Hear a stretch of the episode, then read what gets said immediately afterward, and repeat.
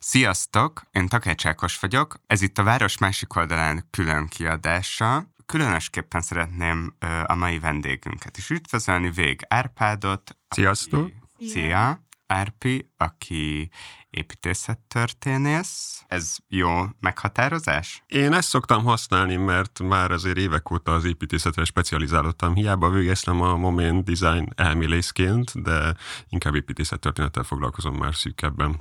Igen, és RP szakértője a mai témánknak. Magyarország legnagyobb építészeti ö, közgyűjteményében dolgozik, ennek a munkatársa, de mi azért hívtuk ma Árpit, mert a mai különkiadásban Dunaújvárosról, leánykori nevén Stálinvárosról fogunk beszélgetni, aminek az apropóját az adja, hogy június 27 től július 3-áig az Építész Fórum és a Bercsényi Szakkollégium szervezésében Dunajvárosban a Szalki szigeten fogják tartani az idei kiadását az Építészfesztiválnak, ahova egyébként péntektől, tehát július 1-től harmadikáig vasárnapig várják egész napos programokkal, délelőtt és délutánonként kerekasztal beszélgetésekkel, vitákkal, illetve a hét folyamán zajló workshopoknak a bemutatóival készülnek a szervezők. Ezeket nézhetitek meg, hogyha ellátogattok, esténként pedig koncertek és egyéb kultúrprogramokon vehettek részt. A weboldalon, amit természetesen megosztunk majd az Instagram és Facebook felületeinken, amiknek a követésére ezúttal újfent buzdítalak titeket, tájékozódhattok a részletes programról. Fontos kitétel, hogy szombat délután, négy óra körül velünk is találkozhattok, pontosabban sajnos Orsival nem, mert ő akkor uh, sajnos nem ér rá, de én Hules Mátéval és Winkler Márkal az Építész Fórum szerkesztőjével fogok beszélgetni. Ugye a mai adás apropója az Építészfesztivál, de Dunajváros jelenéről, de leginkább a történetéről fogunk beszélni, és itt jön a képbe Árpi, aki velem együtt Dunajvárosban nőtt fel.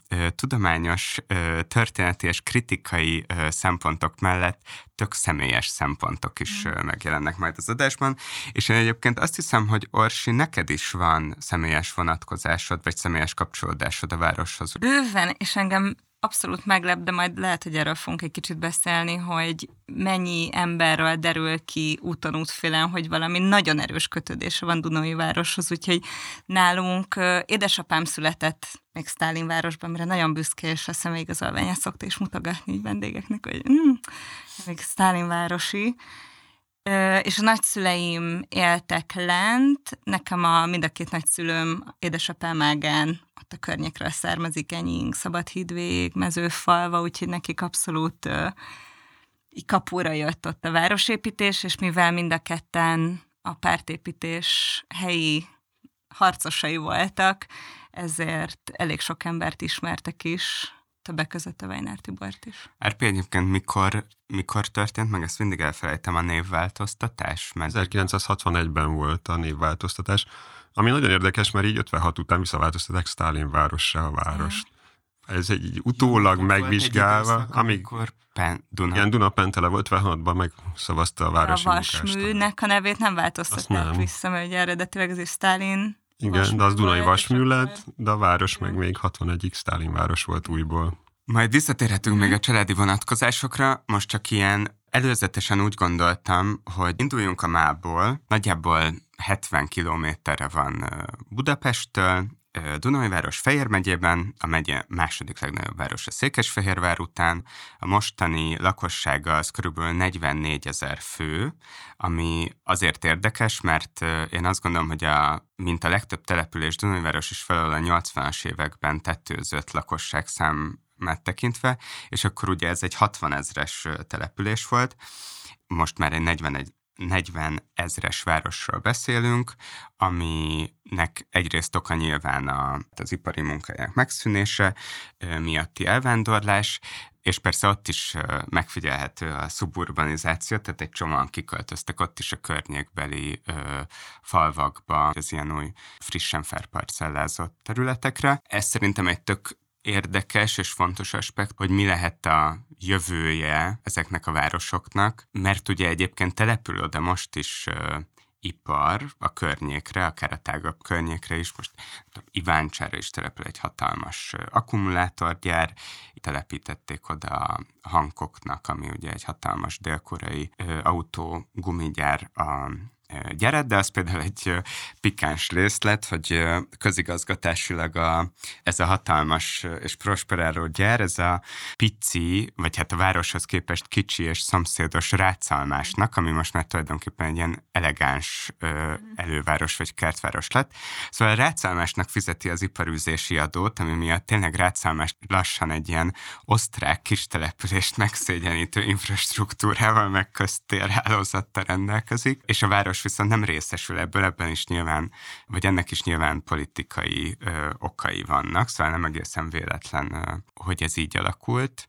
És hát ugye ott van a város, alapvetően a város létét megalapozó, vagy a város létének az ürügyét jelentő ö, vasmű, az acélgyár, aminek hát egészen obskúrus tulajdonosi állója van. Meg az egész Dunafer botrány, ami ről van is egy átfogó partizán videó, amit szeretettel ajánlunk a hallgatóinknak pár évvel ezelőttről. Hát és cégogilag jelenleg illegálisan működik a gyár, nincsen mérleg, nincsen semmiféle bejegyzett Igen, foly- cégvezetőség, szóval... Ugye folyamatosan több ezer belül van egy ilyen nagyon furcsa zárvány most, ami feloldhatatlan a háborús helyzet miatt. Folyamatosan több ezer embernek késve érkezik, dolgozónak késve érkezik a fizetése, vagy átütemezve, szóval érdekes helyzetben van a város. Pont most hallgattam Sering Gáborral készült epizódot, ott szóba is kerül Dunajváros, ahol a Gábor mondja, hogy hát milyen fontos lenne mondjuk a, az ellenzék újraépítéséhez, és mondjuk ilyen baloldali alternatíva kiépítéséhez. Jócskán ugye a sokat emlegetett kis települések előtt, hogy ezeket a középvárosokat, megyei jogú középvárosokat, amik korábban a, hát a létező baloldalnak a fellegvárai voltak, és most épp hogy, vagy nagyon nehezen tartják meg őket az ellenzéki városvezetések, szóval, hogy ott újraépíteni ezeket bástyaként. Úgyhogy ezt most csak úgy kitettem az asztalra, hogy hol tart most ez a, mondom, elnéptelenedő és sok szempontból bizonytalan jövőjű város. Van egy furcsa vonulata még a városnak, hogy pont az, hogy az autópálya által közel van, Nekem vannak olyan nem túl közeli, de ismerősémek, akik már Dunajasba igazából mint alvóvárosba járnak haza. És hogy ez egyre jobban szerintem valóságá válik a mai ingatlanárak, stb. elérhetősége miatt. Bár a városban is most már nagyon magas, igen. Nekem is van több olyan kollégám, aki bejár Dunai városból minden nap. Igen, egyébként ezt már felvetettük az előző epizódokban, hogy ez a terjeszkedő agglomerációs ilyen buborék Budapest körül, az hogy értem már el Székesfehérvár, város rádiuszát, és ez teljesen van. Az ilyen városfejlesztési dokumentumokban úgy is nevezik ezeket Dunajvárost is, hogy ezek ilyen csapágy városai, tehát a legkülsőbb ilyen csuklópontjai ennek az agglomerációs terjeszkedésnek, és hát ugye az érzet is ez lehet, hiszen Dunajvárosba a MÁV is az erővárosi vonataival jár, szóval a piros vonatokkal lehet elérni Dunajvárost is. Ja, és hát a mi generációnkban, vagy akár még a gimnáziumi gyerekkori barátaink között is egy csomóan hiába dolgoznak Budapesten, de egyszerűen úgy döntenek, most ez más kérdés, hogy, de hogy főleg az ingatlanárak miatt, hogy hogy nem tudják megengedni maguknak azt, hogy Budapesten lakjanak, és ezért letelepednek Dunajvárosban. A, még egy érdekesség, hogy egy beszélgetem egy ilyen kollégámmal, aki bejár, és azt mondta, hogy nem is csak az ingatlanárak, hanem hogy a város sokkal kényelmesebb és sokkal élhetőbb. Nincs az a nagy nyüzsgés, a, tényleg amit annak idén a város zöld rendszere, a parkok a közterek rendszere, az sokkal vonzóbb számára, mint egy pesti belvárosi, vagy egy külsőbb kerületi lakótelepnek a arányai. Akkor szerintem ez egy nagyon jó pont arra, hogy most lezárjuk ezt a kortás kitekintést. Egyébként azzal, hogy mi lehet a jövője ennek a az épülésekor is a jövő városának nevezett városnak. Erről nagyon sok program és beszélgetés szól majd a, a fesztiválon, úgyhogy gyertek!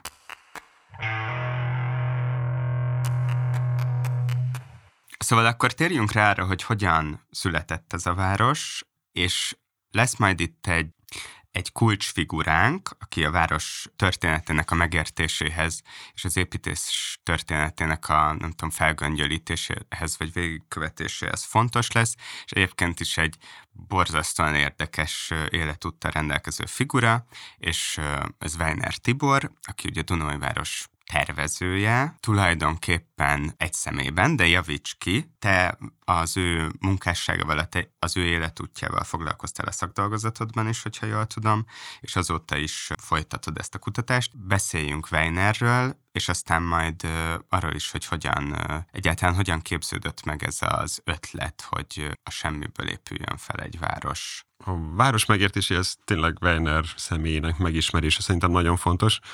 És Weiner személyét nagyon sokan nagyon sokféleképpen értelmezik, főleg a mai magyar kortás építészet történet írásban, és én egyre jobban azt érzem, hogy nagyon sokan beskatujázzák ebbe a szocialista város ö, szociál tervezője, vagy valami hasonló ilyen nagyon leszűkített kis kubusba, de ennél egy sokkal összetettebb karakter volt, aki azáltal, hogy a Bauhausban is tanult, és a Bauhausnak is szerintem egy nagyon fontos, hogy kiemeljük, hogy a Hannes Meyeri korszakában tanult ott. Egy nagyon szociálisan érzékeny szemléletmódot kapott az építészet iránt. Pont ez a kollektív szellem az nagyon, meg a mindenki számára élhető várost, élhető tereket teremtés volt az, ami meghatározó volt egész élete során. A másik pedig, ami szerintem nagyon fontos az ő személyével kapcsolatban, hogy Miután hazatért 48-ban, nagyon sok, például az 50-es években vannak olyan írásai, miért ma elítéljük, vagy a, utána már a saját kortársai sem értették annyira, sőt 65 után egy feledésbe ismerült. Farkardi Zoltánon kívül nem nagyon foglalkozott vele más, és így elkönyvelték annak, hogy a kísérleti korszaknak volt egy nagy alakja, aki szegény meghalt 1965-ben, de szerintem ez pont azért van, mert ez az szemléletmód, amit Hannes Meyert és Ludwig Hilbesheimertől kapott a Bauhausban, illetve ez a nagyon kollektív szemléletmód, ezt az itteni magyar közeg sem értette akkor. Azért az szerintem fontos kiemelnünk, hogy a magyar építésztársadalomnak az akkori része, főleg akik a BM-én végeztek, nem mindenki rendelkezett olyan politikai háttérrel, mint ami egy ilyen építészethez szükséges. Igen, és nála ugye ez az izgalmas, hogy ő itthon is már tanult, és aztán neki a politikai építészet szociológiai fejlődésben nem csak a Bauhaus, hanem a moszkvai emigráció Igen. is nagyon, és ő már úgy jött haza, hogy ő már megjárta a Bauhaus iskolát, Moszkvát, Csillét, és a, a, ebből a kontextusból és ezekkel a tudásokkal jött haza. És ja, és hát egy olyan feladatot kapott, amit itt nagyon kevés építész igen, és egy, egy egész város koncepciója. A másik, talán. hogy az biztos, hogy amikor ő már hazaért, és itt van 48-ban, amikor kötelezően itt kellett maradni, azt tudni kell, hogy ők 48-ban nem azért látogattak haza Csilléből, mert minden áron itt akartak maradni, hanem a család zsidó származású volt, és Judit a felesége kíváncsi volt arra, hogy a holokausztot a családból kiélte túl, és akkor hazalátogattak, akkor sajnos itt kellett maradniuk. Tehát hazalátogattak, és aztán nem engedték őket hát, vissza? Igen, a családi anekdoták szerint ezt Weiner Judit a lánya, aki szintén építész, ő mesélte el erről, sajnos dokumentumok nincsenek, a, talán az állambiztonsági történeti levéltárban lehetne találni valamit, de az ottani kutatás az máig egy eléggé nehézkes folyamat. Ott azt mondják a családi legendáriumok, hogy hazajöttek, és tényleg a, elvették az útlevelet, és azt mondták neki, hogy Weiner elvtárs, üdvözöljük itthon, örülünk, hogy visszajött az ország építésére. És 1958-as brüsszeli világkiállítésig ezt tudjuk, hogy nem kapott útlevelet. Uh-huh. Ott az volt az első külföldi utazása. Uh-huh. Nem merték kiengedni. Uh-huh. Pedig uh, Hannes Meyer többször is hívta Mexikóba, illetve visszahívták nagyon sokszor Csillébe. A Chilei Egyetemet azt úgy hagyta ott, hogy úgy volt, hogy egy hét múlva visszamegy tanítani. És csak meg ki akartam élezni, mert ez szerintem nagyon fontos volt, hogy mondtad, hogy tulajdonképpen a, a hazai közeg sem értette, akiknek vagy nem volt, vagy építész, tehát ennek megfelelő építészeti tudásuk sem volt, hiszen ugye tudjuk ezt a dolgot, hogy főleg a, a háború előtt leginkább magánvillák tervezésé valósulhatott meg egyáltalán, nem tudom, a modern magyar építészet, vagy ezek az avantgárd tendenciák. Igen, a ciámon kívül nem nagyon foglalkoztak ilyen mélységében a szociális kérdéssel Magyarországon, ha megfigyeljük, szerintem és hát, és hát ugye a másik dolog pedig, hogy a, ugye említetted Hannes Meyert, aki tényleg a legradikálisabb ágát képviselte a Bauhausnak, ugye a co-op projektjeivel, ahol tulajdonképpen a tervezés és az építés folyamatát teljes egészében egy ilyen kooperatív, közösségi, és mondjuk így a, ezt az ilyen romantikus szerzőiséget, vagy individuális szerzőiséget teljesen kiíró tervezés módszertant próbált megvalósítani, ami miatt ugye el is lehetetlenült nyilván a korszak német kontextusában, de hogy Weiner is ebbe a trubba tartozott, ugye ezt nevezik Vörös Bauhausnak is, és azt hiszem, hogy ők aztán el is mentek Moszkvába, hogy ma... 1931-ben kijutott, amikor megkapta Weiner a diplomáját, akkor őket a úgynevezett Vörös Brigádot Anhalt tartományból és egész Németországból kiutasították, úgyhogy amikor Weiner hazatért szerintem az 50-es években, akkor már nem volt olyan naív, illetve nem voltak illúziói afelől, hogy egy politikai rendszer hogyan tud elbánni valakivel, illetve Moszkvából is azért menekültek mert ők látták, hogy egyrészt nem kapták valutában a fizetést, mert addig a külföldi ilyen építészek, értelmiségiek valutában kapták a fizetésüket, de hát Stalin utasítására ez megszűnt, és már látták azt is, hogy hát a tisztogatások, hogy mondjam, úgy mondjam, elkezdődnek, és ők ezért, ő ezért is hagyta el végül Oroszországot. Szóval ő látta azért, hogy hogyan működik egy politikai rendszer, de emellett mindig naívan próbált jobbá, jobbá tenni úgymond a világot. Ez a kicsit ez a modernista építész felfogás, és csak egy pici másik anekdota, hogy Bala József, aki az utolsó időkben kollégája volt a Nagyvárosi Tervezőirodánál, ő mesélte, hogy a Köműves utcában lévő szolgálati lakás, ami egy egy szobás lakás volt, ott az íróasztala fölött egy Don Quixote részmetszet volt kirakva.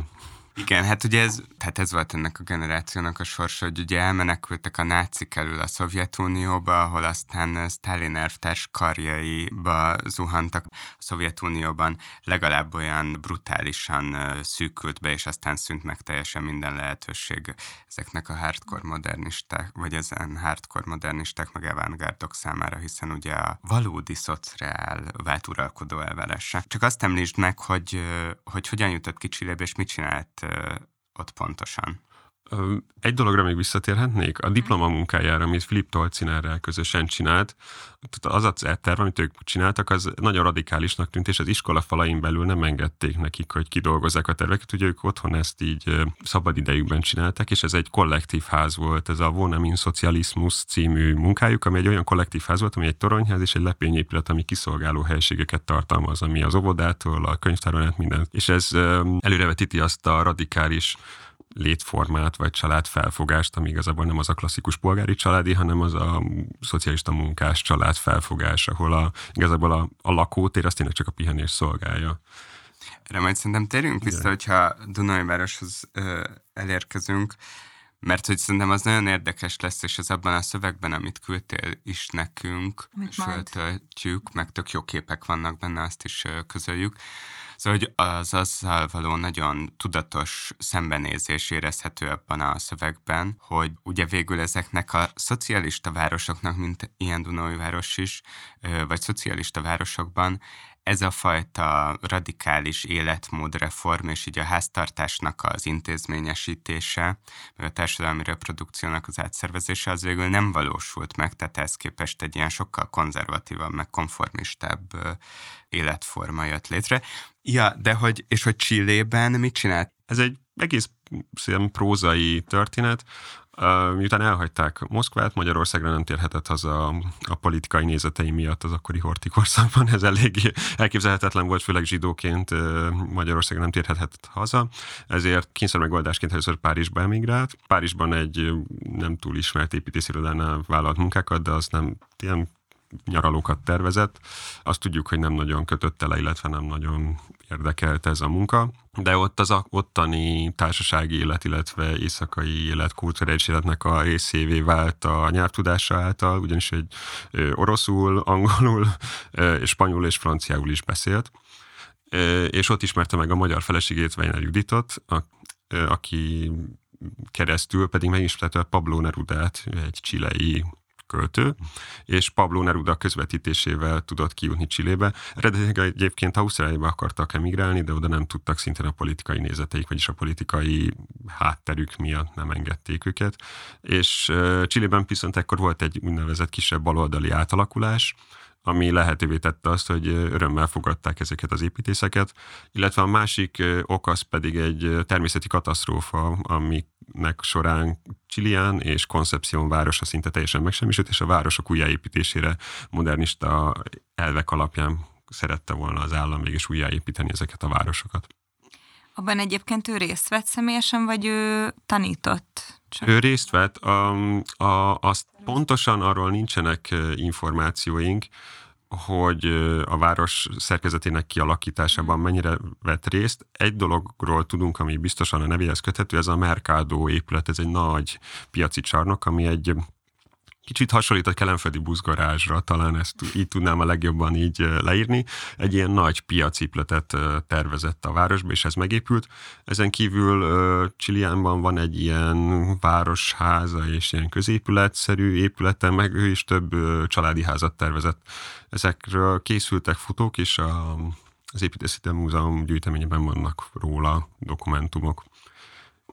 De tök fontos volt az oktatási tevékenység. Igen, a másik pedig az, hogy a Santiago Egyetemen ő volt a igazából az építészeti oktatásnak az újjászervezője, ami ez az elemző építészeti szemléletmódot honosította meg, ami a Hannes Meyeri Bauhaus oktatásnak az egy egyben való átültetése a dél-amerikai építészetbe. Igazából ezért is van az, hogy Weinert jobban tisztelik, illetve jobban ismerik Dél-Amerikában, mint például itthon máig, mert ott olyan meghatározója ennek az építészetoktatásnak, ami ma, máig ez az alapja, ez a szemléletmód, illetve ez az oktatási rendszer, amit ő ott lefektetett, és végülis ott lett doktor, és ő lett ennek a doktori iskolájának is a vezetője. Mondhatnánk azt, hogy jobban ismerik őt Csillében, mint Magyarországon? Jobban ismerik, és jobban is tisztelik. Aha ott Concepción városában, illetve Csiliánban is nagyon szeretik, és maga az egyetem, a Santiago Egyetemen is egy nagy tisztelet övezi hmm. máig a személyét. Ellentétben például az itthoni, a BM-én el van könyvelve egy 50-es évekbeli városépítésznek, akinek a mindenféle hibájával együtt próbált valamit tenni az országért. Igen. Szóval, hogy a kérdésem kicsit az hogy kontextualizáljuk, igazából azok az iskolák, amiket itt említettünk, a Bauhaus, a Szociál, a modernizmus, ezek hogy kapcsolódtak össze? Szóval, hogy az ő élet útjából, vagy azon keresztül jól ki lehet mutatni, hogy a Bauhaus milyen kapcsolatban áll a saját modernista közegével, illetve hogy hogy változott a Bauhaus, illetve mik azok az ilyen kritikai pontok, ami önreflexióra intette a, a, a saját ö, ö, tervező közegét, illetve hogy ez hogy alakult tehát a szociállal való együttműködésben, ami meg egy egészen más politikai célú és egy egészen más formanyelvi rendszerben gondolkozott. Ugye te is mindig ezt szoktad mondani, hogy a, vagy ezt szoktuk mondani a szociálról, hogy a szociál alapvetően formailag hogy van? Tartalmában. Tartalmában, szocialista formájában nemzeti. Eredetileg a szovjet irodalomra lett applikálva ez a, vagy kitalálva ez a mondás, és hogy hogyha tudnál egy picit arról mesélni, hogy pontosan Weiner Tibornak mi volt a modernizmus, mit jelentett a Bauhaus, és ez hogy mond ellent bizonyos helyeken, és hogy egyezik meg a szociál elvárásokkal aztán az 50-es években. A modernizmus számára szerintem a két Bauhausban, Bauhaus alatt épült a Bauhaus iskola által tervezett épületen nagyon jól lekövethető. Az egyik az a történi lakótelepen a Hannes Meyer által tervezett új munkás lakóházak, amik ilyen kétszintes lakóházak. Tudni kell, hogy van egy a hagyatékában fennmaradt egy levél, amiben Hannes Meyer leírja, hogy azoknak a terveknek, a kiviteli terveknek a kidolgozója Weiner Tibor volt. A másik ilyen épület, aminek szintén Weiner Tibor volt a terveknek a kidolgozója, ez pedig a Bernaui Szövetségi Iskola. És ezeket az épületeket megnézzük, ezek gyökeresen ellent mondanak annak a klasszikus fehér kocka Bauhaus elvnek, ami homogénné teszi és elhazudja például az épületek szerkezeteit. A Bernaui iskolát is megnézzük, ott Hannes miért nem hazudja, ott meglátszódnak a vasbeton szerkezetek, nyers ciglafalak vannak, és ez a ott tényleg minden a funkciót szolgálja, ellentétben például a Le Corbusier villaszavójával. Mm. És ezeken az épületeken látjuk azt, hogyha például levopotjuk a vakolat, hogy ez hogy van kitöltve a tégla, téglával, a vasbetonszerűen, hogy ismerjük ezt a, az építészeti módot, és hogy Hannes Meyer volt az, aki igazából a Bauhausban is megvalósította az eredetileg lefektetett Bauhaus elveket, és Walter Gropiusnak ez volt, ami igazából nem tetszett, és ezért sem ismerjük például Hannes Meyer, mert ő a háború után Amerikában, ahol Gropius a Bauhaus végül is világhíressé tette, ő igyekezett kiírni Hannes Meyert a Bauhaus történetéből. Most van egy nagy reneszánsz a vele való igen, igen, foglalkozásnak. És uh, igazából szerintem, ha ezeket az épületeket megnézzük, a későbbi Weiner épületeken is ez az elv követhető le. Ebben egy ilyen kis zárvány talán a szociál ez az én saját feltételezésem, erről még nincsenek sajnos dokumentumok, de én úgy érzem, hogy már belátta azt, hogy muszáj valahogy beállni a sorba. Szóval nem lehet örökké harcolni, és nem lehet örökké ellenállni, hanem valahogy a meglévő keretek és lehetőségek között ki kell hozni a legjobbat.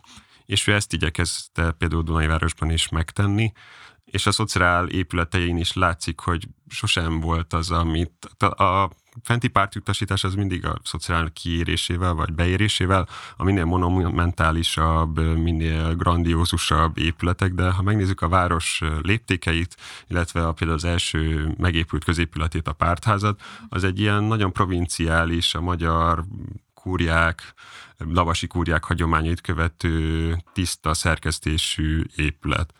És ebből is látszik, hogy nem tudott sosem azonosulni ezzel, a másik pedig, amin még ez nagyon jól leszűrhető, ezzel szintén nem nagyon szoktunk találkozni, de hogy 55 után kifullad a szociál, egy Hrustrovi beszéd is ezt elítéli, Sztálin meghal. Látjuk azt, hogy például 56-ra már egy teljesen modern városháza és városközpont tervet készít.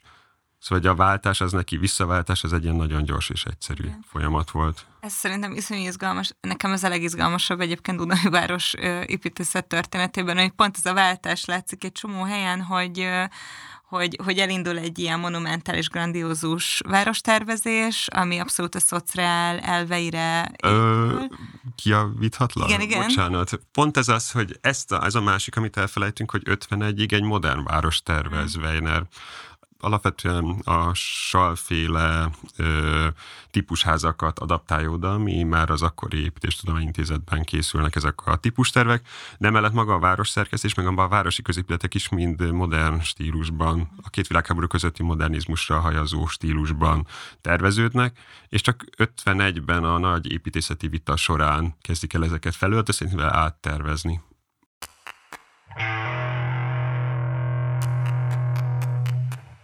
Kapaszkodjunk bele Dunajvárosba, és hogy azt akartam kérdezni, aztán majd gyorsan fel, felvázolom, vagy felvázolhatjuk a, az egész politikai megtörténeti helyzetet is, de hogy Weiner hogyan kerül, ha már a helyi kontextusba való beilleszkedésről beszélünk, akkor 48-ban az említett hát itt maradás után, vagy itt ragadás után hogyan kerül a Madács téri bolti fölötti irodába, és hogyan kezdi el Dunajvárost tervezni, és ez mikor van pontosan, és egyáltalán mikor, mikor van az az első momentum, amikor fel tudjuk fejteni azt, hogy mint feladat beérkezik a tervezőirodába ennek az új városnak a megtervezése?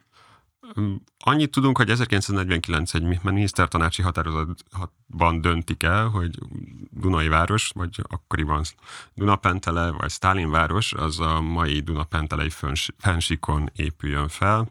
Szabad kikötő építésre alkalmas terület, ahol a Dunai szállítási úton lehetett hozni a nyersanyagot a vasmű számára.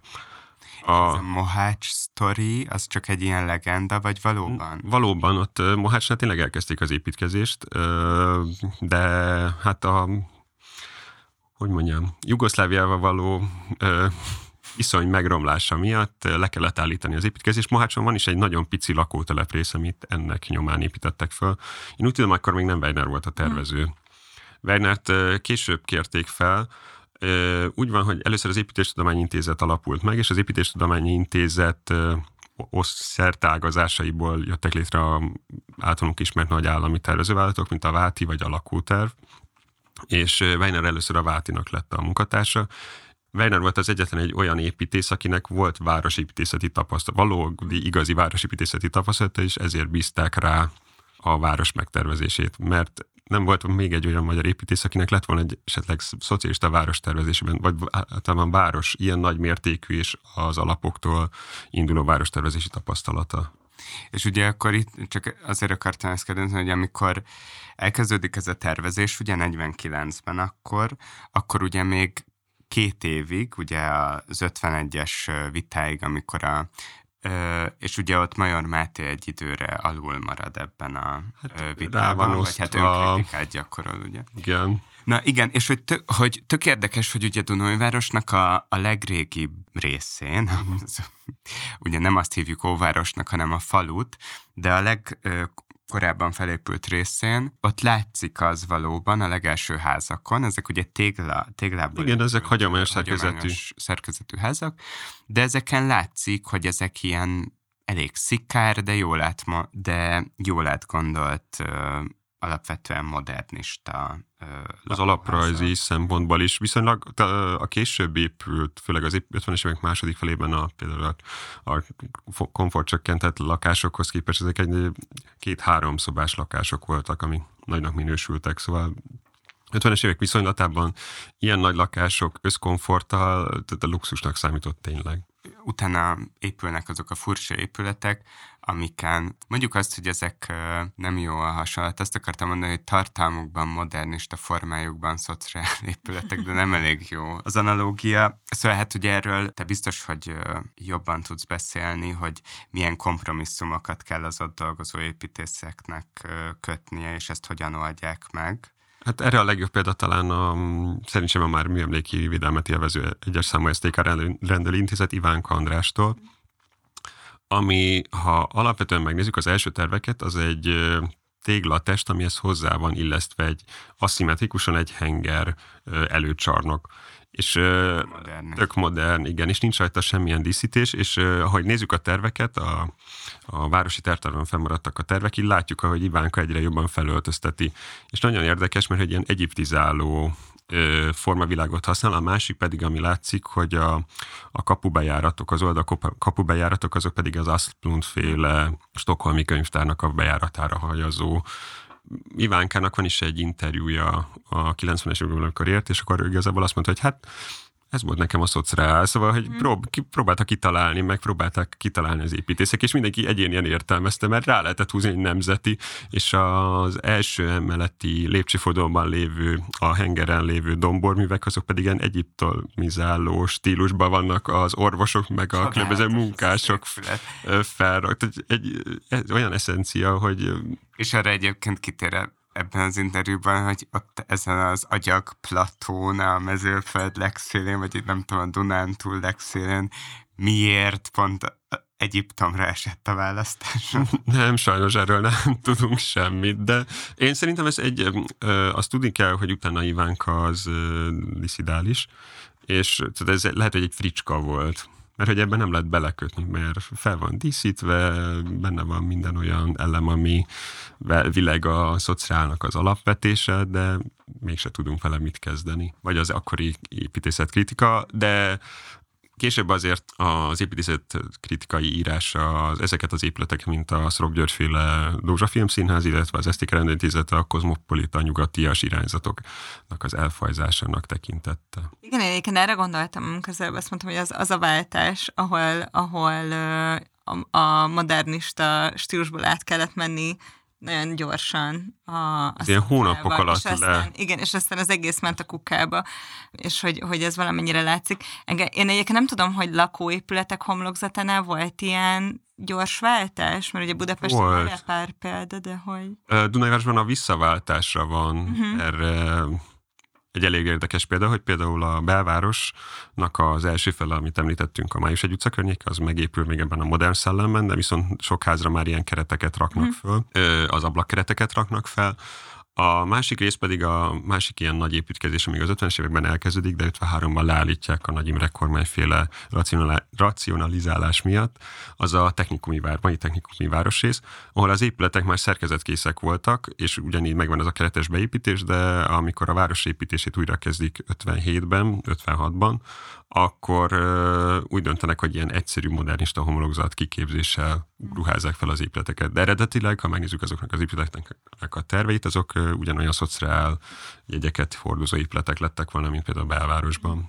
Én is a Gyerekkorom legnagyobb részét azt egy ilyen szociál, keretes beépítésű, a Liszt Ferenc kert nevű lakótömbben töltöttem, és hogy a, a szociál az azért általában mindig a, a stíluskényszer felől fogjuk meg, és itt az Ivánkán eszembe jutott, hogy ez a, hogyha ezt fricskából csinálta, akkor ez a posztmodern iróniának igen, egy ilyen elő, elő, történeti előlegezése volt, vagy meghaladta akkor.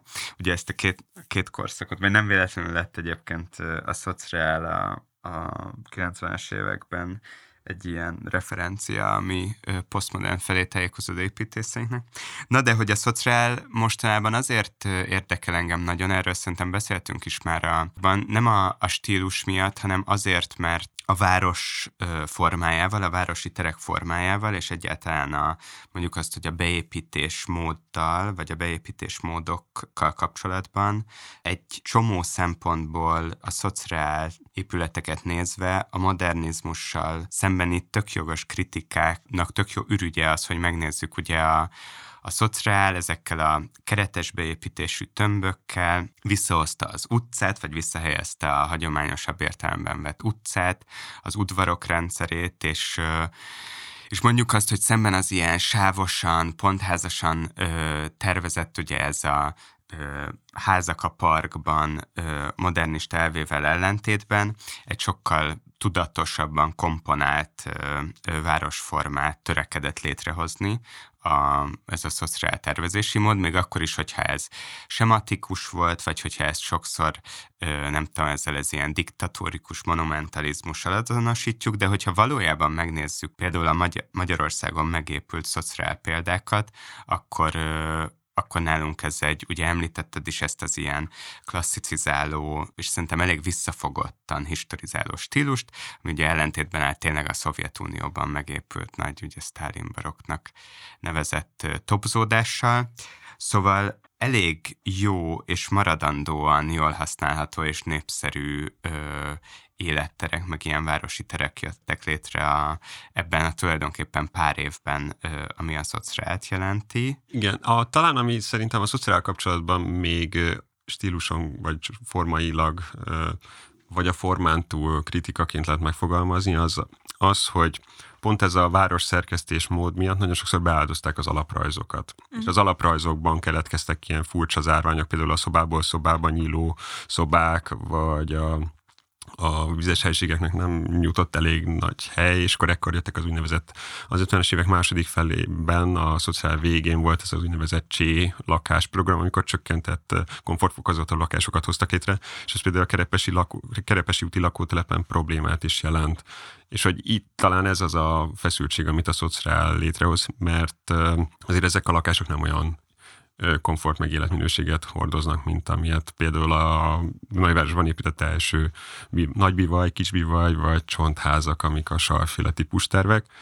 De szociál és szociál között is van különbség, mert Dunajoson például nincsenek csélakások, ott kiemelt beruházás volt az ország első szocialista városa, ott nem sporoltak ezzel, inkább ezek a különböző vidéki városok, illetve a budapesti lakótelepeken voltak a, a mennyiségre mentek, és nem a minőségre. Igen, de itt lesz, akkor most itt én leszek a uh, szociál konzervatív hang, de hogy közben meg uh, ugye pontosan amiatt, hogy ezek uh, a hagyományos technológiával megépült, ugye akkor még nem indult be, a, nem indult be a, az előre gyártott elemekből készült háztermelés, meg házgyári termelés, szóval, hogy viszont ezek a házak tök uh, könnyen átalakíthatóak voltak, amiatt, hogy téglából vannak, szóval a lakások is, uh, terül neked van összevonhatóak, átalakíthatóak, tehát egy bizonyos szempontból egy rugalmasabb szerkezet, mint mondjuk egy, vagy struktúra, mint egy érett panelház. Ez így van. És a másik meg, hogy ugye erről beszéltünk pont a május esély epizódunkban, hogy ugyanez a kritika volt már a 20-as, 30-as években a Vörös Bécs mm nagy háztömbjeivel szemben, hogy mi a fontos, hogy feláldozzák a, az ideális modern lakás elveit és, és optimalizált a... lakókörülményeit a, a városi forma oltárán. Igen, az, ja, biztos, szóval ez egy ilyen érdekes... Az biztos, hogy tényleg sokkal rugalmasabb, illetve sokkal jobban a mai életre alakíthatóak ezek a lakások, mint például egy belvárosi bérházak, minek a szobakonyhás lakásából sohasem lesz egy földszinti szobakonyhás lakásából sohasem lesz egy jól élhető higiénikus élettér, akármennyi is erőlködünk vele, ez, ez egy bele van kódolva, hogy nem lesz ilyen. Azért a, a szociálváros tervezésben már a benapozottságnak volt szerepe, szerencsére. Ugye védettek ezek igen. az udvarok, ott volt a bölcsim, aztán a következő udvaron ott volt az ovim, szóval... Én az például fontos ebben a keretes építésmódban, hogy a különböző szociális közintézmények, mint az iskola, óvoda, azok úgy, érhető, úgy legyenek elérhetőek, hogy nem kell úttesten átmennie például az ott lakóknak. Ez egy nagyon fontos kritérium és szempont. Igen, és hogy szerintem az a, nem tudom, milyen megválaszolhatatlan kicsit, de hogy elméleti kérdés, hogy mennyire valósult meg az a szocialista humanizmus, amit létre akartak hozni Dunaui városban, illetve hogy így látunk arra esélyt, hogy, hogy, hogy ez a principium valahogy uh, kiteljesíthető legyen építészeti eszközökkel. Én ha a városnak azt a részét nézem meg, ami 65-ig felépül, illetve még a Weineri elvek szerint épül fel, azokban szinte megvalósult ez az elmélet, a szocialista humanizmus, mert valóban élhető tereket hozott létre, emberi léptékű tereket hozott létre a városban, amelyek máig, bár sokan nem hiszik el, akik nem Dunai városiak, és nem, a legtöbb Dunai város, nem Dunai város, azt hiszi, hogy ez egy szürke, unalmas iparváros. Ennek tényleg tele van zöldel, nagyon élhető, ott a Duna nem messze, illetve és ha, kiné, ha kinézel az ablakon, akkor nem 5 méterre látod a másik bérházat, hanem tényleg van valamilyen kilátásod, zöldre nézel, és maguk a, a városnak a felépítését, maga a városrendszere is máig nagyon élhető.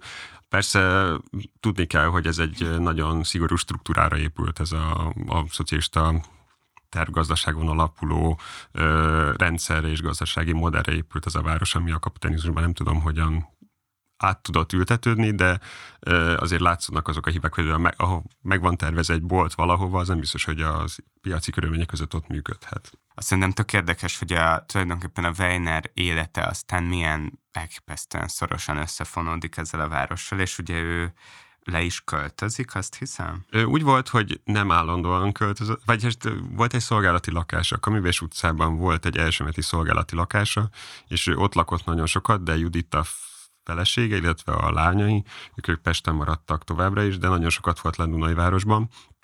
Ami nála egy ilyen nagyon ambivalens helyzetet hozott, hogy volt a tanácselnök helyettes, és ő, mint főépítész, meg tanácselnök helyettes, ez két ellentétes érdekű pozíciót takar, ugyanis a tanácselnök helyettesnek kell valahogy megvalósítani az építész nagy álmait. Mm. És ez szintén egy ilyen Don Quixote harcá vált a számára. Talán ez is hozzátehetett ahhoz, hogy szegény hamarabb meghalt, mert nem volt, 1906-ban született, szóval nem volt egy olyan nagyon idős. Annak ellenére mindenki Tibor bácsinak hívta már akkoriban is. és egy nagyon közvetlen és nagyon puritán ember volt, és például azt lehet tudni, hogy azért is szerette Dunai város, és azért szeretett lejárni, mert így a pesti építész közegben Farkasdi Zoltánon kívül, meg pár építészen kívül így nem érezte magát otthonosan, és inkább fiatalokkal vette magát körbe, illetve a munkásokkal. Például ez nem egy ilyen legenda, vagy egy ilyen munkás mítosz, ő tényleg a lement a kékegérbe, meg a, a különböző, mit tudom én, a békétterembe, és a munkásokkal ott evett, ívott, együtt volt, szóval... Ne... Komolyan gondolta ezt, igen, pont ezt akartam kérdezni. És nála ez tényleg nem egy, nem egy manír, igen. hanem, és ezt na, mai kutatók, illetve egy mai embernek ezt mesélik, nehezen hiszi el, hogy ó, ez biztos csak propaganda, pedig ez nem így, ez tényleg így volt. Igen. Igen, a lánya szerepel az egyik, vagy szóval, hogy ő szokott így nyilatkozni, és ő ezt felidézi, és ezt annyiból is visszatom igazolni, a nagyapám is azt mesélte, hogy a béke étteremben mindenki oda járt, és hogy ezt nem tök érdekes a Dunai Városi ilyen ideál projektben, hogy hogy tényleg azzal a szemlélettel épült, most a sikertelenségeivel együtt, hogy valaki így értette a, a, azt a feladatot, hogy egyszerűen minden ö, társadalmi hierarchia, minden politikai rendszerben lesz egy elit, de hogy ez nem azt jelenti, hogy nem tud a, az elit a, a munkás közeggel együtt élni, egy szórakozó helyre járni, egy étterembe járni, és hogy valahogy ez sikerült mégiscsak beépíteni a város szövetébe. És hogy igen, ezt akartam kérdezni, hogy, hogy van-e arra más példa, vagy akár rossz, vagy tehát akár egy ilyen sikertelenségre való példa is, hogy, hogy mennyire sikerült igazából így a osztályjal valahogy egy ilyen organikus viszonyt kialakítani a szocialista, a polgárosodó réteg között, tehát hogy a munkásosztály és a polgárosodó réteg között. Talán szerintem azon követhető le a legjobban, hogy milyen művészek költöztek a városba, hmm. és ennek nagyon jó példa például Pálfalvi János, aki egyszerre volt a város kulturális életének egy ilyen motorja, de mellett mégis mindenki elismert, és tényleg a, egy nagyon ismert művésze volt a városnak. Bejnának egy szintén egy nagyon jó barátja. Ő grafikus. És grafikus művész volt, igen. És ő is egy ilyen kapcsolat jelentett, és ebből is látszik, hogy olyan értelmiség érkezett a városba, aki próbált azért valamennyire kapcsolatot hm. teremteni a várossal. De ha ezt a cikket például elolvasjuk, azért ott abban kijön az, hogy ez az idea nem mindig jött Igen. össze, és azért Weiner is elismeri, hogy üresen kongnak a kultúrházak, és az emberek tévé, már akkor tévé elővonulnak vissza a kis kuckóikba, úgyhogy ez akkor is egy nagy probléma volt. Igen, Hiába voltak a különböző terek megtervezve Igen. a szórakozásra, azért ezt, ezt ebből is látszik, hogy egy Werner igazi modernista volt, aki egy kicsit ilyen technokrata módon elképzelt, mm. hogy majd akkor hogy kell élni, meg hogyan kell ebben a városban élni, minden jó szándék ellenére, de azért az emberek nem úgy működnek, hogy ez a nagykönyvben le van írva, meg a statisztikákból kijön, illetve a különböző megfigyelésekből és ellenzésekből. Térjünk át igen erre a szövegre, ahol ön kritikát gyakorol. Borzasztóan érdekes ez a szöveg. Ez, bocs, hány, mikor íródott ez a szöveg? 63-ban írt. 63-as ez a szöveg. 65-ben halt. 65-ben halt meg, igen. Utá, 65, 63 után nem is nagyon maradt fent. Mi a címe a szövegnek? Ö, új forma, új tartalom. Új forma, új tartalom. Egyébként még Werner személyéhez, illetve megítéléséhez szerintem nagyon érdekes, hogy ez csak egy ilyen kis kitérő, hogyha megnézzük a korabeli propagandanyagokat, illetve újságcikkeket, vagy filmhíradó részleteket, őt szinte nem látjuk egyszer sem. Egy-két filmben van ez a, a Holnap városa, illetve a Jövő városa című ilyen propagandafilmek, amik ilyen filmfilmek voltak, de filmhíratóban mindig Borovszki Ambrus mutatják a várossal kapcsolatban. Tehát mindig Borovszki Ambrus van a város, mint ilyen atyáként feltüntetve. Borovszki Ambrus volt a, a Vasminek az első vezérigazgatója és tök érdekes, hogy ő tényleg így mindig háttérben marad. Próbáltam utána nézni, hogy különböző rádióinterjú, vagy az Ibüldiával kapcsolatban bármilyen interjú készült-e vele. A Magyar Építőművészeten kívül a Sztálinvárosi újságban vannak ilyen, hogy tartott lakossági, érdekes, hogy már akkor ő tartott lakossági fórumokat, és megkérdezte, hogy hogyan kéne tovább építeni a várost, és a munkások elmentek, és elmondhatták, és akkor ezekről készültek jegyzőkönyvek, amiket megjelentettek a helyi újságban. De országos szinten ő nem jelent meg így, szóval ebből is látszik, hogy ő így tényleg háttérben maradt, és nem akarta magát minden áron előtérbe helyezni. Ez már, ez az új tartalom, új forma, féle 63-as Weiner szöveg nekem nekem borzasztóan érdekes volt, vagy egy ilyen re- reveláció volt, és ennek több oka is van.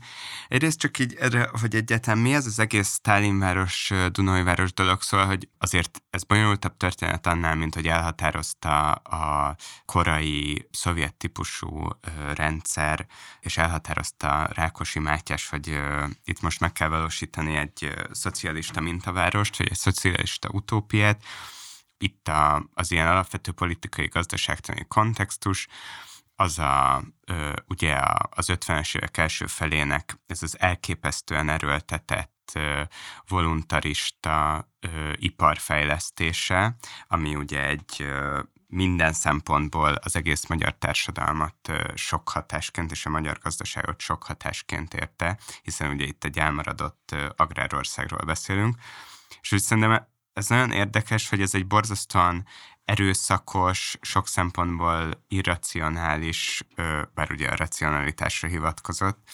irracionális és átgondolatlan vagy rosszul menedzselt és a nehéz iparra koncentráló folyamat volt, viszont ez volt az egyik garanciája annak az elképesztő társadalmi mobilitásnak is, aminek valójában Dunajváros igazából ö, a jelképe, hogyha valaminek, és szerintem ez egy fontosabb aspektus, mint bármilyen, nem tudom, utópiára, vagy idealista, ideáltipikus város ö, eszményre hivatkozni, mert hogy ugye azon is itt beszélgettünk az első Dunajvárosi házakról, és akkor az ember megnézegeti ezeket a ö, tényleg fantasztikus fotókat az első elkészült házakról, a Május egy utcáról, a Görbe utcáról, a Béke étterem környékén, ö, és ugye borzasztóan rendezett, tip-top városképet lát, bár ugye sok helyen nem ö, volt pénz a vakolatra, tehát a legelső házak is ö, ö, pőre téglával ö, vannak, bár ez Hannes Meyernek biztos tetszett volna. De hogy arról emlékezzünk meg, hogy eközben ugye az első évtizedében a városnak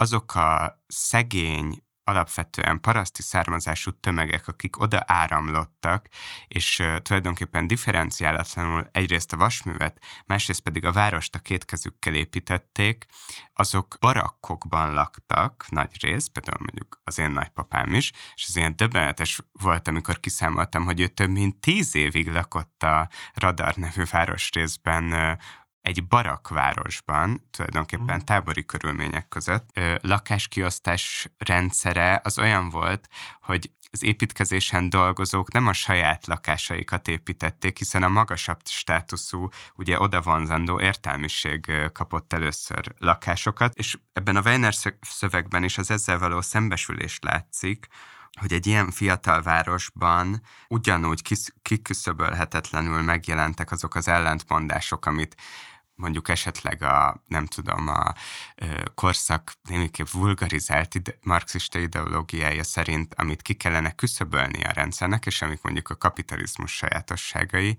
az egyenlőtlenségekkel, de hogy én ezt nagyon érzem ebben a szövegben, hogy ezekkel az ellentmondásokkal való szembenézést, vagy az ellentmondások megmaradására való ilyen rádöbbenés érződik ebből a szövegből, amit mindenkinek ajánlok.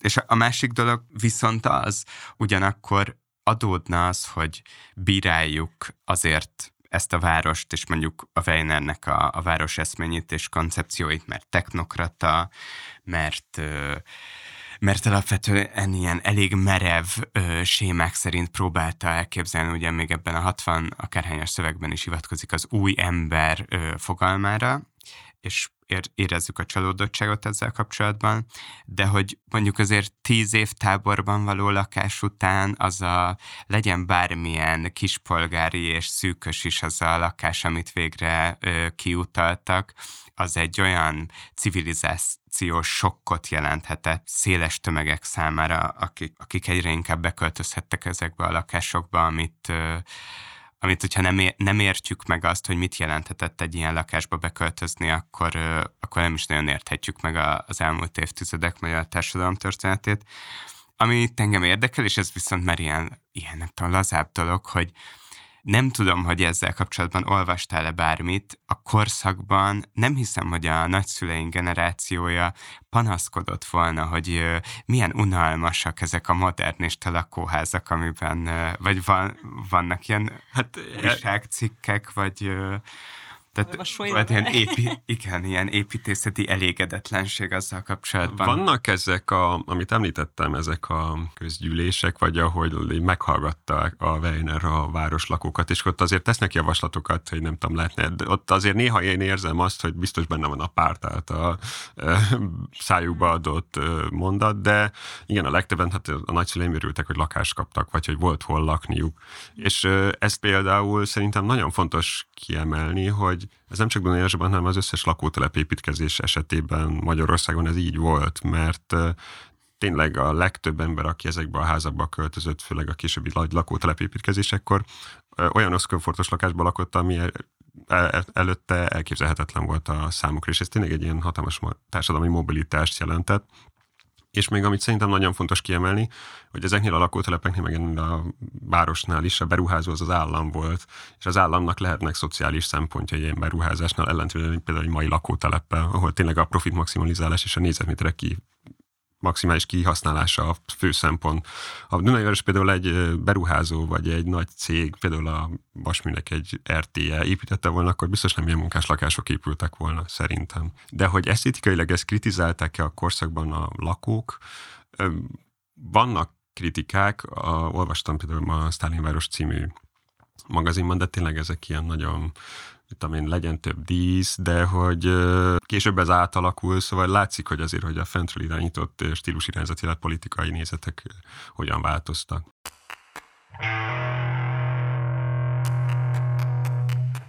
Szóval, hogy ez a barakváros, és az, hogy, szóval, hogy Vandunai városnak olyan romantikája is, ami azzal kapcsolatos, hogy mivel itt a, ennek a társadalmi mobilitásnak, meg a nem tudom, az új szocialista modernizációnak a pionírjai érkeznek ide, hogy ugye azért az első évtizedben kifejezetten rossz híre volt a városnak abban Igen, a szempontból, erre... hogy itt ugye ez egy olvasztó tégely volt, ahol tényleg mindenféle elemek Igen, érkeznek ide. Aranylász feeling hmm. tényleg. A legjobb példára a nagymamám, aki mesélte, Ozoráról származik, és ő mesélt mesélte, hogy amikor ment haza a szüleihez, a faluba, Ozorára, és meghallották, hogy Sztálinvárosi elültek mellőle a vonaton, mert féltek, hogy valami történik. De egyébként az is nagyon érdekes, hogy például a nagymamámat mi készítette arra, hogy elmenjen a várost építeni.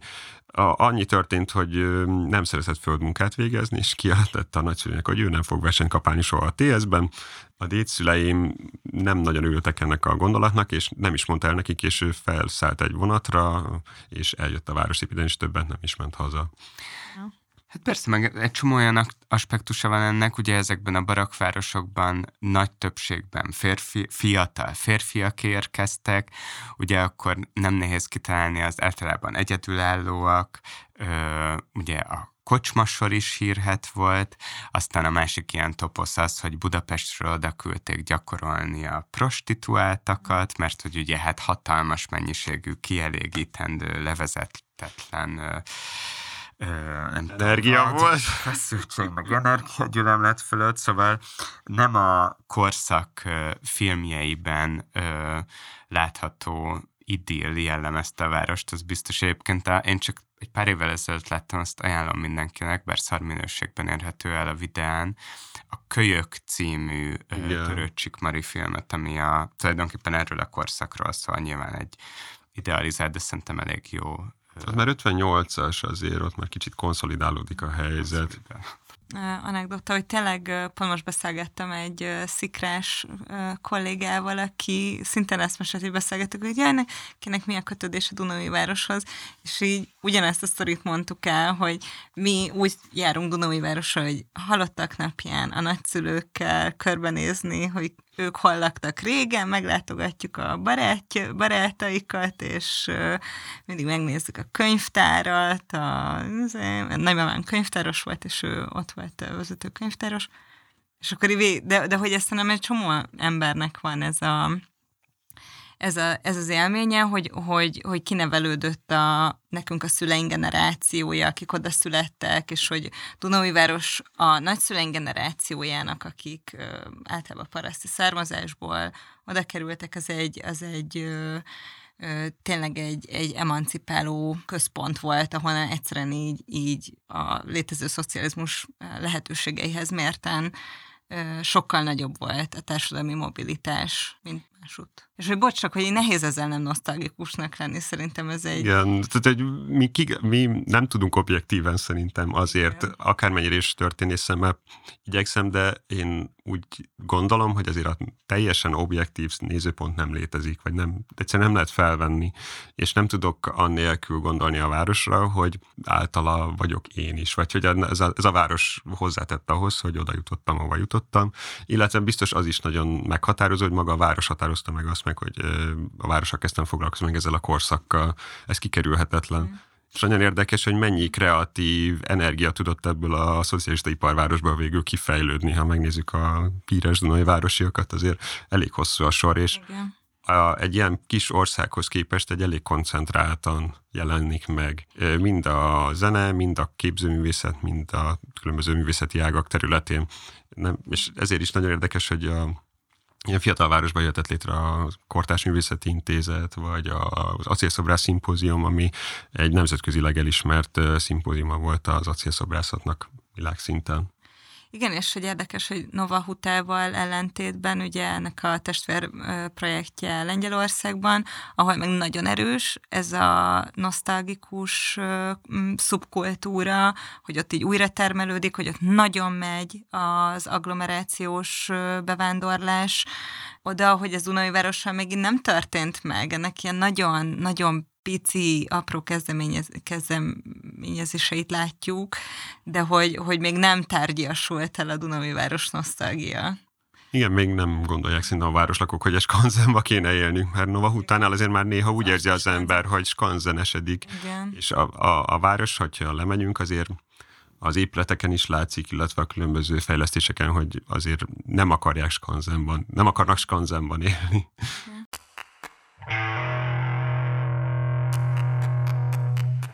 Miközben mondjuk engem most ezért van ez a szociálmániám, meg vörösbécsmániám is, mondjuk a, az ilyen klasszikus modernizmusnak a, a, az ilyen balos kritikája ö, nagyon foglalkoztat mostanában, és egyáltalán a, a, a modernista építészet ö, ilyen dogmarendszerének a kritikája. És ugye ezzel a főleg ilyen városépítési, meg várostervezési módszernek a az első kudarcaival szembesíti magát, ugye, a, vagy hát az olvasóját a Weiner ebben a, az új tartalom, új forma, vagy fordítva című cikkeben, de hogy közben meg nehéz nem nosztalgikusnak lennünk, és nem csak személyesen, Igen, hanem társadalmilag, meg így politikailag is egy ilyen hatalmas és ennyi alapvetően, nem tudom, emancipatorikus potenciál de legalábbis ilyen óriási társadalmi mobilitást elősegít városprojekttel szemben.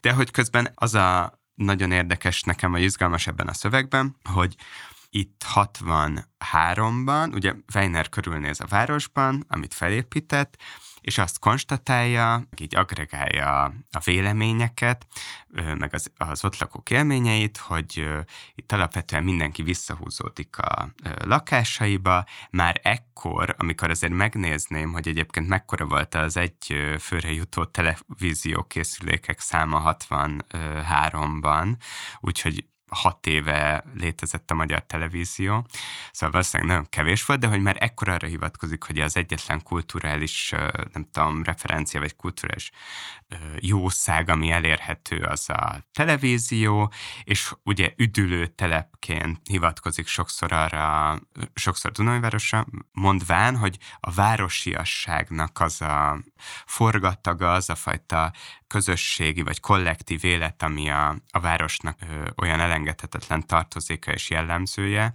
ez a fajta ö, dinamizmus, ez hiányzik, és hogy alapvetően egy ilyen már akkor ugye atomizálódó életformát létrehozó város szerkezet, vagy város struktúra, vagy mondjuk az, hogy városi millió jön létre, de azt még nem bírja meglépni, ami aztán ugye a nyugati diskurzusban már egy néhány év múlva, ugye három év múlva 66-ban jelenik meg a Zádó Rosszinak is a Városépítészete című könyve, és aztán a Robert Venturinak is ugye ugyanabban az évben az összetettség és ellentmondás az építészetben, ami meg majd a posztmodern lapja lesz. Szóval Weiner nem tud természetesen, nyilván most hallottuk a, az életének a vázlatát, nem tud lemondani a modernizmus dogmáiról, a, az, hogy esetleg a lakófunkciókat, a, tehát a lakás, a munkahely és mondjuk a szórakozás funkcióit és a közlekedés tereit ne kelljen szigorúan szeparálni az elképzelhetetlen számára, tehát ezt a fajta ilyen zónázást és ciámos szeparációt ezt abszolút megtartán, vagy ragaszkodik ehhez, és ugye azt várja, hogy majd a reprezentatív városközpont lesz az, ami megadja, az nagyon tetszik nekem, hogy mostában használtam a város tudat kifejezést, és itt a Weiner is használja azt, hogy azt a várostudatot, ami ahhoz kell, hogy igazából városias település legyen, és az a fajta nagyvárosias dinamizmus meg legyen, ami elősegíti majd a, a kolle, az új embertípus kollektív életét, azt majd a nagyon jól megtervezett városháza és, és irodaház komplexum fogja a város közepén megadni, és az lesz a város emblémája is, azt írja, hogy olyan lesz ez a komplexum, mint a parlament Budapestnek, ugye erre ö, hivatkozik, és ez nekem ilyen tök érdekes, hogy ö, aztán a 60-as évektől kezdve ugye egyre inkább ez lesz a kérdés, hogy, hogy hogyan tud ez nem csak ö, egy hatalmas ipari kombinátnak a, a lakótelepe lenni, a maga munkás kilövő állásaival, és hogyan lesz valóban város belőle. Nem tudom, hogy erre egyébként milyen megoldás lett. Ugye készül egy ilyen report könyv is, azt kiírta, a város lesz csak azért, és az Miskolc Miklós, a, a város a 70, történeti írója, igen. Már azt hiszem a 70-es években adták ki ezt a könyvet. Igen, igen, és igen. Ennyi, egy város lesz csak azért is pont, pont, pont. Szóval, hogy ez, ez a probléma, ez végig, végig ott van a, vagy hogy nagyon hamar felmerül ez probléma. Igen, és Weiner halála után a, pont az előregyártás miatt, illetve azok az építészek, akik tovább viszik a város tervezését, ez így egyre jobban elprovincializálódik, illetve a sémákra, a klasszikus modernista sémákra szorul vissza szerintem. Szóval az a kis plusz, amit Werner ehhez hozzáadott, ez, ez a várostervezéshez, az így szép lassan elveszik, és akkor beáll abba a klasszikus mainstreambe, amit az akkori modernisták a 60-es évek második felétől diktáltak a és hát ebből látszik, hogy a panel nagy, nagy panel lakótelepek a városban, illetve a 60-as évekbeli beépítések is a teljesen klasszikus módon történnek, és például ami számomra is kicsit fájó, ha a városépítészetét megnézzük, hogy a, ezekbe a keretes beépítésekbe később történtek olyan beépítések, amik teljesen felbontják, illetve széthúz, szétszakítják azt a szép szerkesztési módot, amihez a szociál beépítéshez kapcsolódik.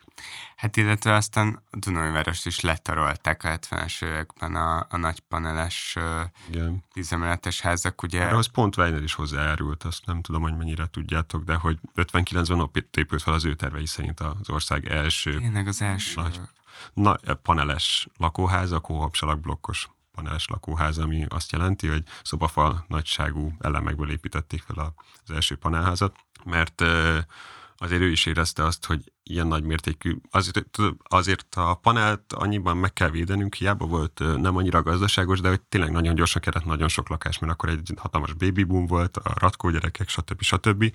És nagyon gyorsan kellett építkezni, és hagyományos móddal, hát meg, igen, meg forradalom, és hogy e, nagyon gyorsan kellett ezeket a lakásokat felépíteni.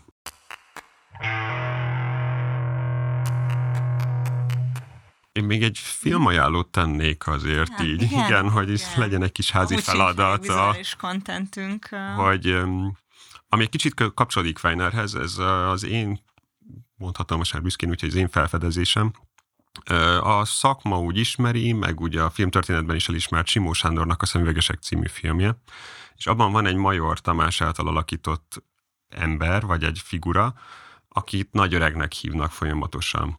És annyit tudunk meg egy beszélgetésből, amikor a, a Dunaparton lévő halászcsárdában ebédelnek, vacsoráznak, pontosan már nem emlékszem a történetre, ott leülnek, és akkor ott van egy beszélgetésük, ahol kiderül, hogy ez a figura, aki Major Tamás játszik, hogy ő kiment Brazíliába, és Brazíliából térve haza épített egy egész várost.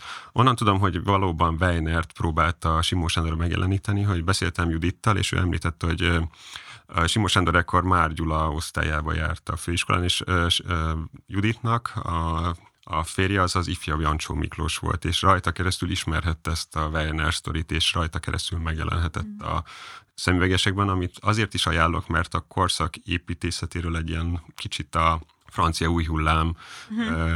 eszközeivel mutatja be, hogy egy építész, aki kerül az egyetemről, mégis milyen falakba ütközik, illetve a rendszer hogyan fogja szép lassan letörni a szárnyait.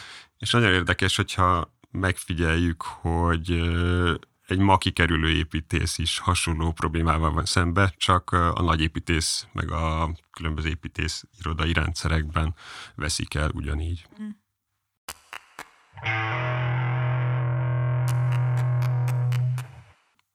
Csak azt akartam kérdezni, hogy végül, ugye említettük a Weinernél ezt a városközpont dolgot, hogy végül az miért lett ilyen, hát redukált a városháza, meg a... Um, mert azt tudom, hogy annak ilyen borzasztóan bonyolult tervezés története van. Hát a Városháza, mint városközpont, egy ilyen nagyon bonyolult igen, tervezés története rendelkezik. Az első Városháza tervét Weinernek a pártutasításra felül kellett írni, aztán a BM-én írtak ki egy pályázatot erre, országos pályázatot írtak ki rá.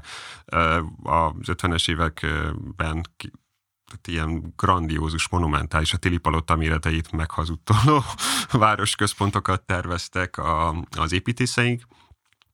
Ennek lett a vége az 53-as első nagy olyan terv, hogy mi itt majdnem elkezdtek építeni. Ennek a központjában lett egy óriási nagy Stalin szobor, ami a Dunántúra nézett volna, vagy a Dunatisza közére nézett volna le. Ezt írja fölül egy 54-es terv, ahol a Stalin szobor helyét átveszi egy nagy kultúrház, és 56-ban lépünk át abba a koncepcióba, ami igazából redukálva, de megjelenik. Weiner kidolgoz egy nagyon szép városháza tervet, ennek a városházának a tervei megvannak, illetve a maketje is fennmaradt a városházán, vagy az Interciza Múzeumban. Most volt is egy kiállítás, ahol ki volt állítva.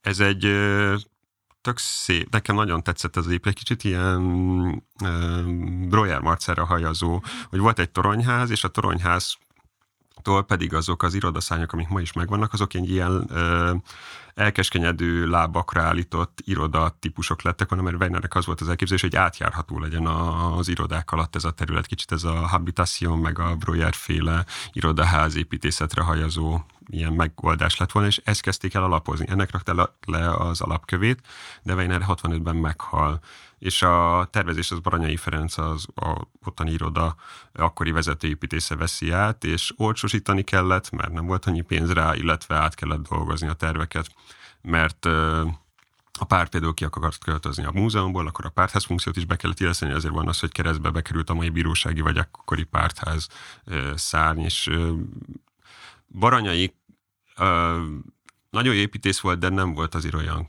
kvalitású véleményem szerint, mint például Weiner. Bár ez a fehér csempe burkolat nekem tetszik. Ez a hódmezővásárjai, ez annak idején egy ilyen bevett volt a, hát a kórházon, Farkasi Zoltán kórházán. Bár ez csodálatos. Vethető le. Az meg csodálatos sárga ott született. Igen, az az épület egyébként, annak is például, az is azért jó a kórházról még csak egy mondat, hogy az első tervek egy ilyen szociál kórház tervek, és akkor 56-ban Farkasdi előáll ezzel a nagyon skandináv hatású, hogy mondjam, központi három nagy szárnyal rendelkező, szóval egy ilyen nagyon szép skandinávos kórházépületet kaptunk.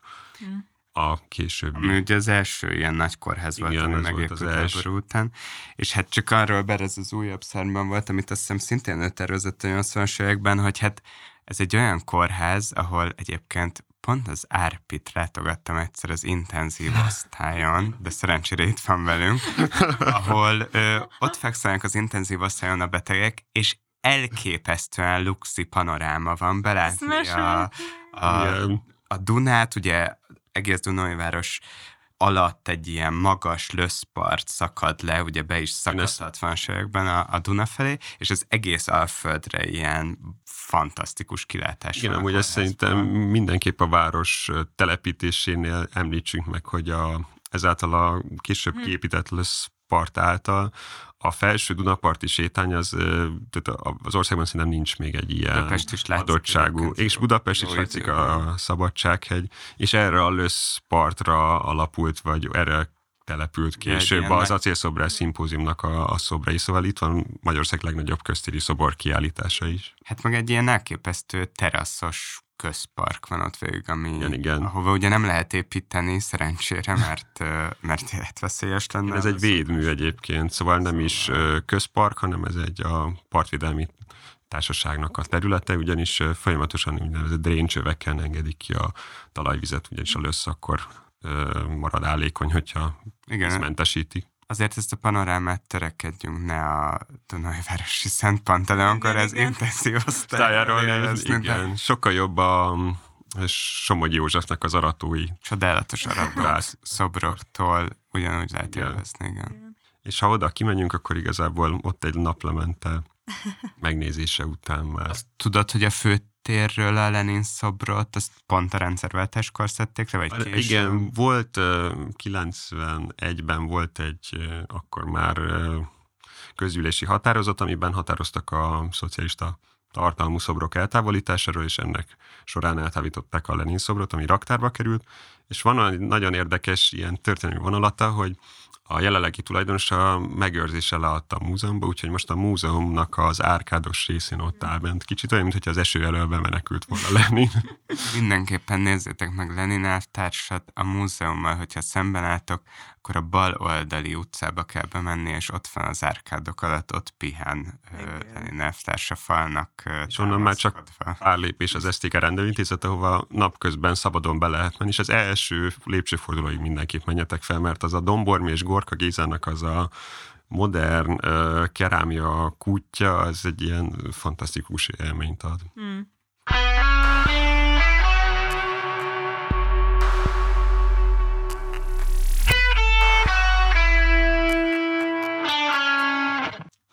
Akkor visszatértünk Na Egyiptomhoz. jó, volt és- titeket hallgatni így ö, szakmai és ilyen személyes ö, passzióval beszélni a Nehéz elfogulatlanul. igen, nem.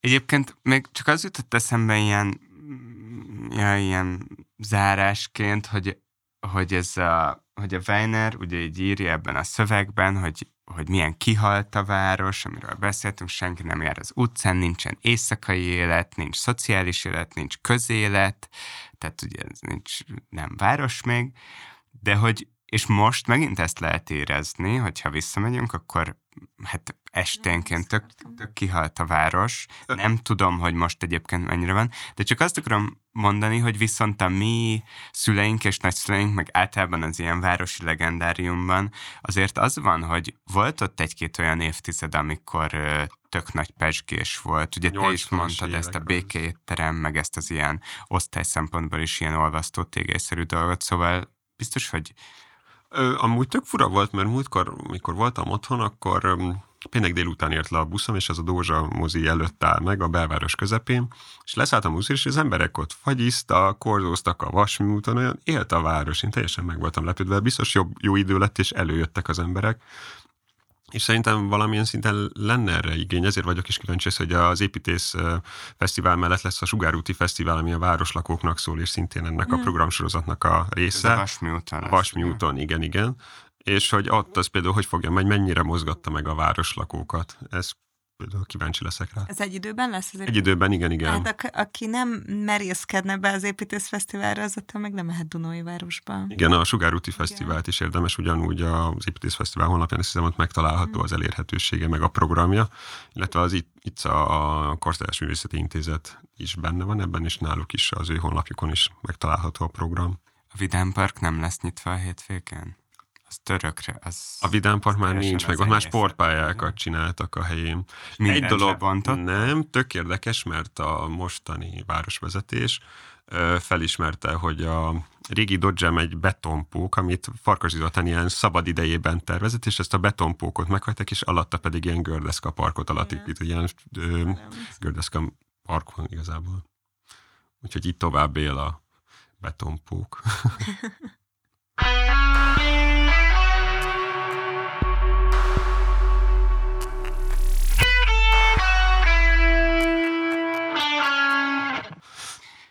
Jó, szerintem Hát imádkozzunk, hogy Dunói város sose jut Ózd ö, sorsára. igen. Ja. Ez most aktuális, azt hiszem annyiban, hogy ehhez egy átfogó terv kéne, nem csak Matolcsi György 500 ezres Budapest ö, A államképe. 21. század Weiner Tibor.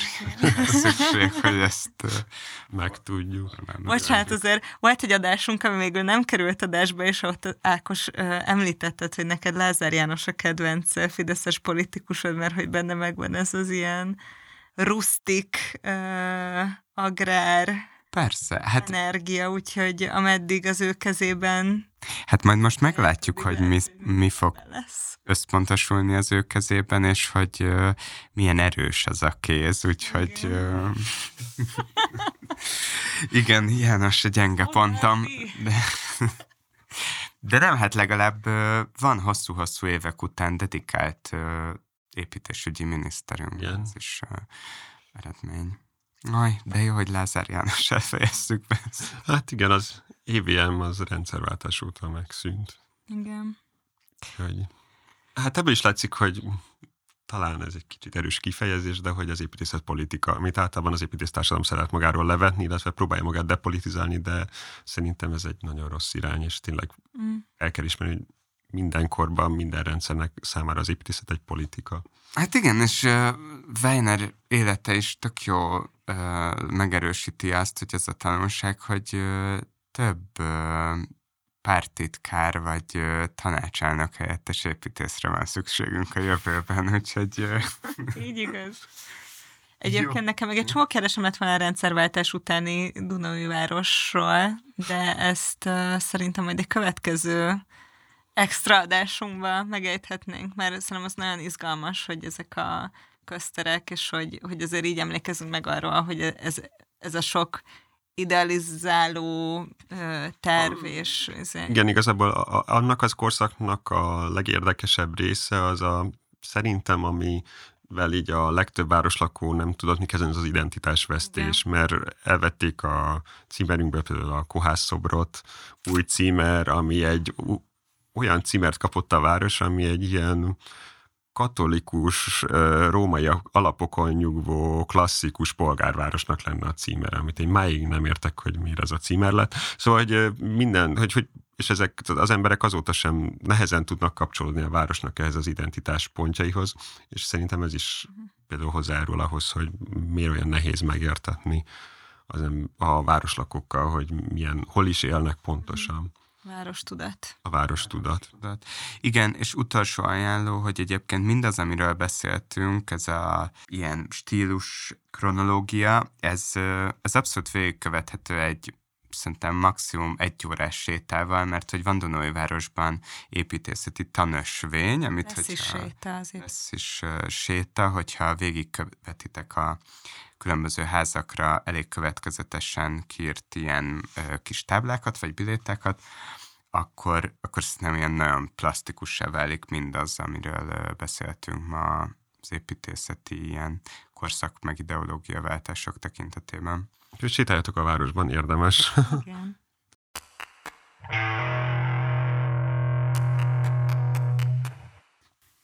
Én július harmadikán fogok egy kerekasztal beszélgetésben részt venni, hogyha valaki esetleg kíváncsi rám is, akkor ott láthat.